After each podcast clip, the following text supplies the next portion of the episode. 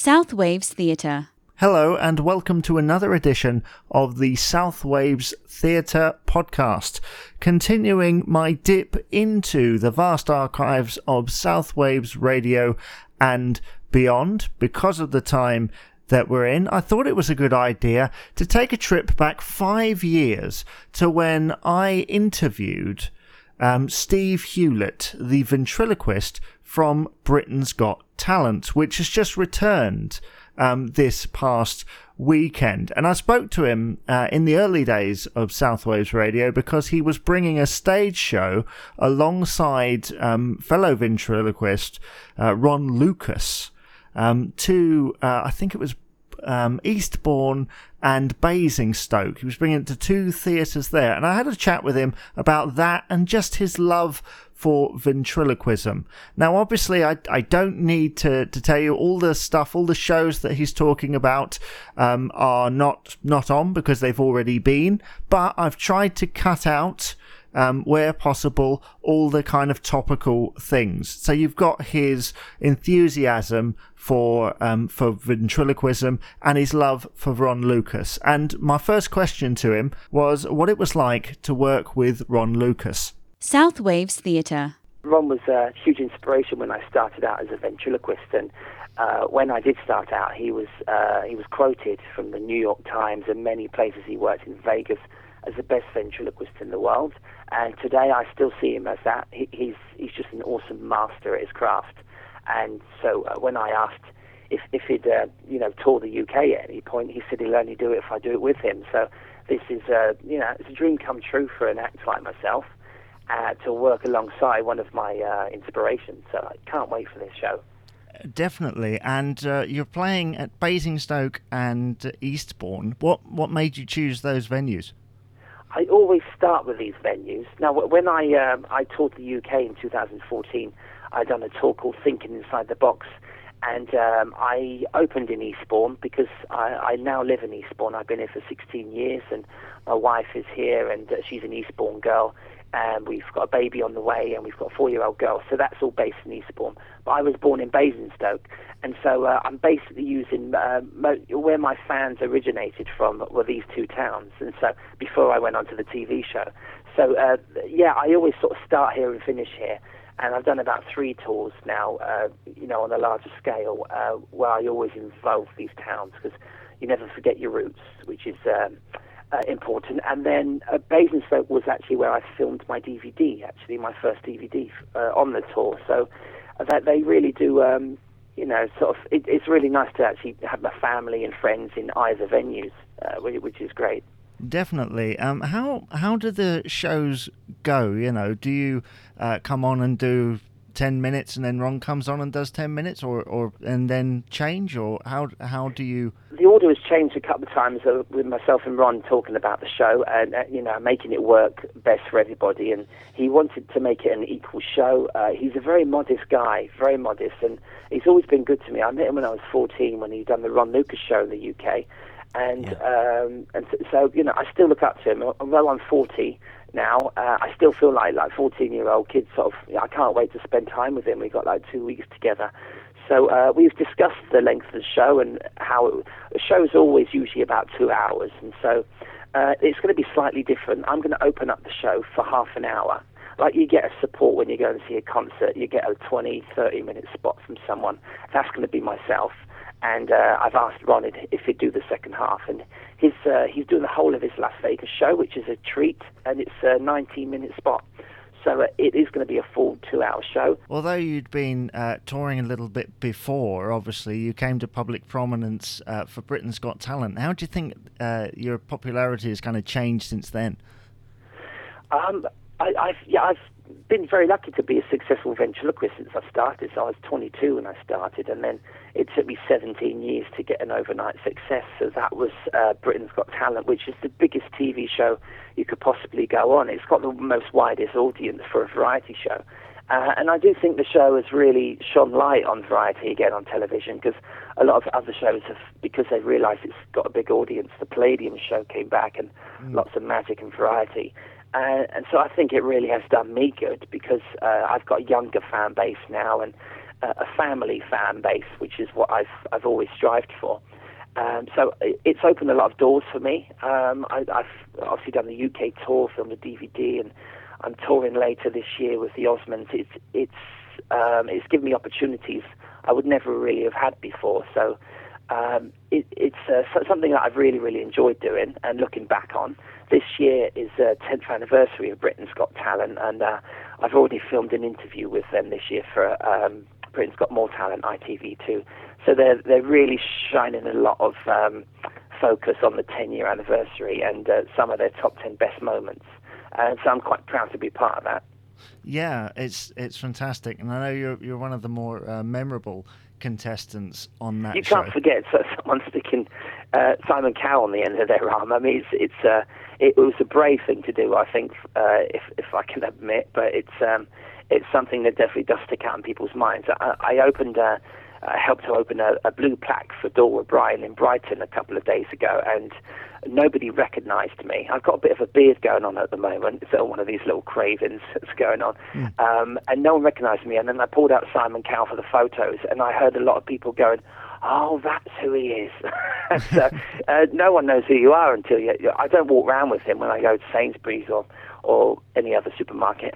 But um, it's it's nice to be incognito actually, you know, until I get the puppets out because I've got that sort of fame. I think ventriloquists are are, are kind of um, you know they're not recognised until they got their their hand up the puppet, but it's it's kind of a nice way to be. That it's sort of semi-famous, you know. Yeah. So when you're planning your show, how do you know which puppets to choose? I, I get so many different, um, and when I say different, I mean diverse audiences. Um, uh, about three weeks ago, I was in Blackpool and I entertained 3,200 magicians. And the night before that, I was in a social club. Uh, there was 90 um, of uh, f- football.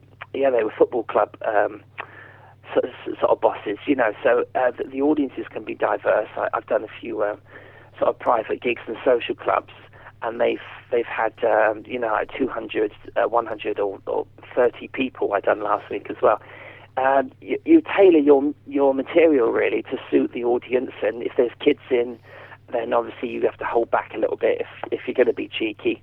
Um, but I, I kind of look around the audience and think, okay, I'm going to change it that way. And if there's a slight, slightly older audience, I talk about the ventriloquists that are around in the earlier days, like ventriloquists on the radio, and I kind of warm to their hearts, you know, before I, I bring them in with my up, updated comedy. It's if you can um, relate to those audiences and get them to like you before you start, you know, just at the beginning, then you, you kind of on a, on the same path, the same level, and they can really enjoy what you're saying and hopefully get get the jokes that you're trying to get across. Yeah. But uh, yeah, I think when you go out there, the, the audiences are different these days, and uh, you used to have to fight for audiences in holiday parks and things, but um, yeah, every night is different. You could do the same act in the same room. I've done cruise ships where you, you do like two or three shows, the same show. Uh, it's the same cruise, but they're three different audiences, and one can storm it, and one can be completely quiet because they're, they're they're either they've had a busy day, or you know, it, it does affect the audiences. Do affect your show actually. They can make it better, or they may, they can make it worse. But uh, I guess that's what judges are for as well. And Britain's Got Talent. It was up to the judges really, um, you know, seeing how I was going to go on the show. Yeah, um, definitely. I'm sure someone's just tuned in going, they had ventriloquists on the radio. Um, exactly. You've got one now. yeah, well, uh, I mean, obviously, uh, the biggest ventriloquist was the whole Archie Andrews thing. Yes.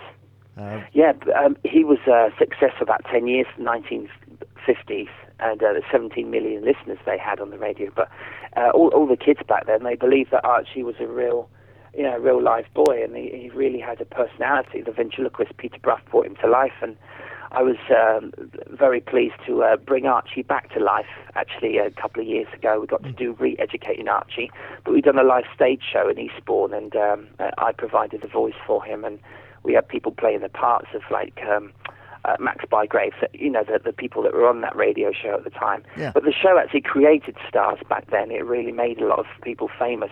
If they were on that show, then from then on their careers would do really well. And so uh, it was a beautiful little, you know, artistry piece, which I really enjoyed to do.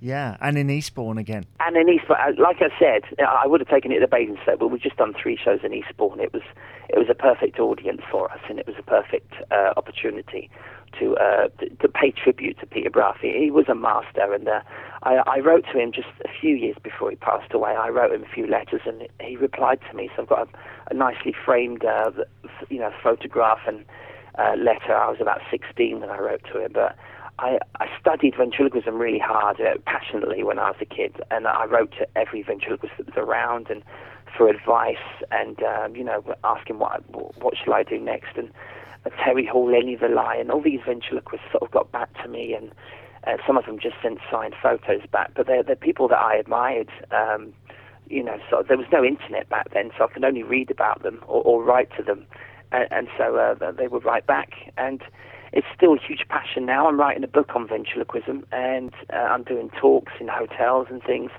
Uh, it's sort of a hundred years of ventriloquists uh, f- from the good old days leading up to uh, you know the internet and and how massive ventriloquism is these days. Mm. Where you've got like uh, Jeff Dunham, David Strassman.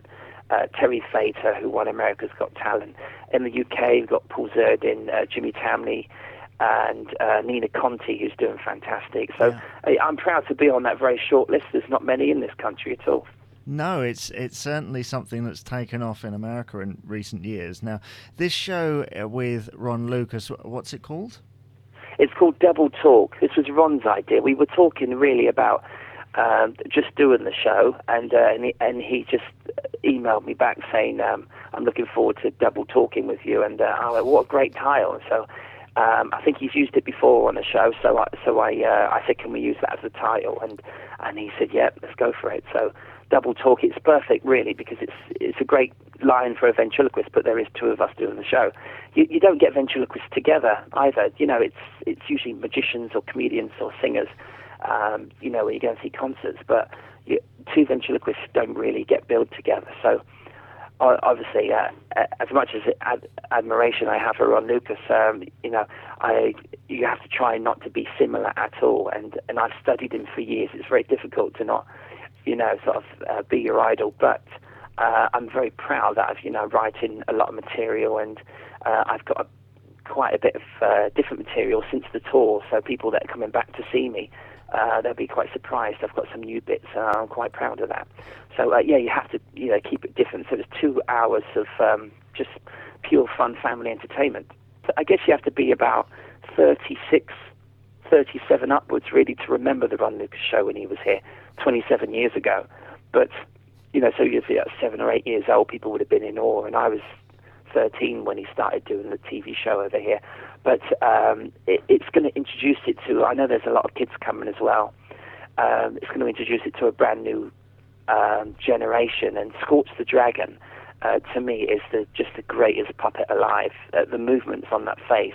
He breathes fire, you know, he, he, his eyes move, his wings, his ears. Uh, that dragon is just a, a beautiful puppet. And Buffalo Billy, I'm a huge fan of, of Ronn's act completely. Uh, he's he's done so much in his career, and um, yeah, so this is really me paying tribute to ventriloquism and uh, working with a master. I really can't wait. The ventriloquist Steve Hewlett talking to me on South Waves Radio around 2016 about his show with Ronn Lucas and a whole range of other subjects.